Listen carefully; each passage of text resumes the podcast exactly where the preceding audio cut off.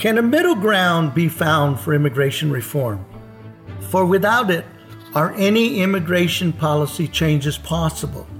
It's true, of course, that immigration discussions often resemble a modern day Hatfield McCoy feud. Yet I believe, from the bottom of my soul, compromise is, in fact, possible. Hi, I'm Carlos Batara. You're listening to the Immigration Mastermind. Thanks for joining.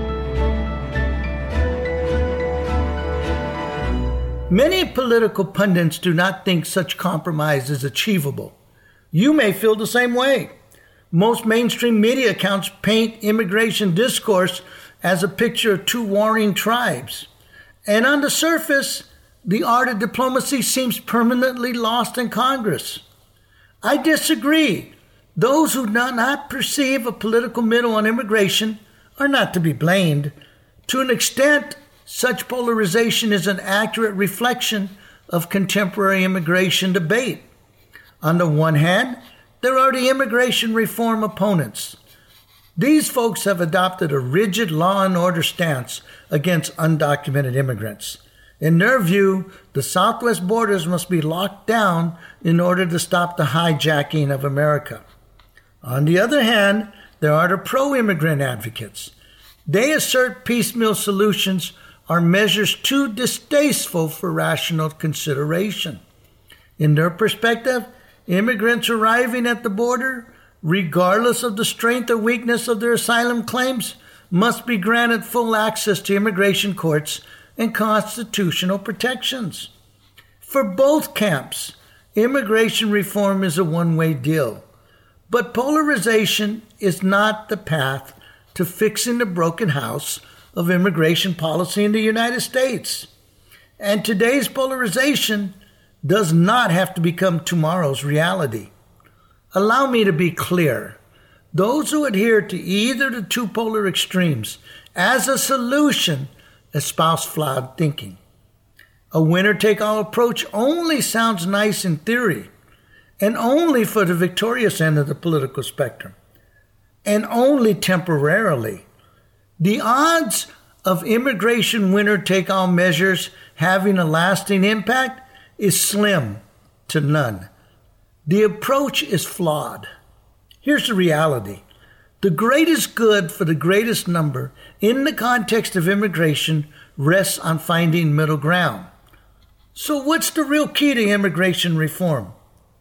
A divided public that learns to walk together. Compromise is, I repeat, possible.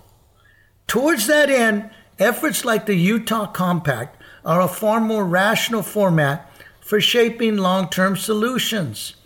What is the Utah Compact?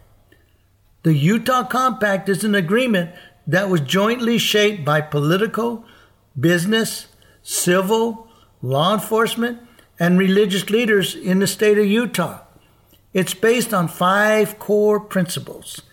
Some folks, as might be expected, quibble about the meaning of the five principles. Here's my interpretation Principle one Federal Solutions. Immigration is a federal policy issue between the U.S. government and other countries, not individual states reacting to the political winds of the day. Principle two law enforcement. Immigration rules must be respected, but law enforcement discretion should be exercised to focus on criminal activities, not mere civil violations. Principle number three families. Strong families are the foundations of successful communities, and families should not be separated without considering the well being of families with immigrant parents or children. Principle 4 Economy. Economic freedom and opportunity is crucial to Utah residents, and the important role of immigrants as workers and taxpayers must be incorporated into proposed solutions. Principle 5 a free society. Immigrants are integrated into communities across Utah.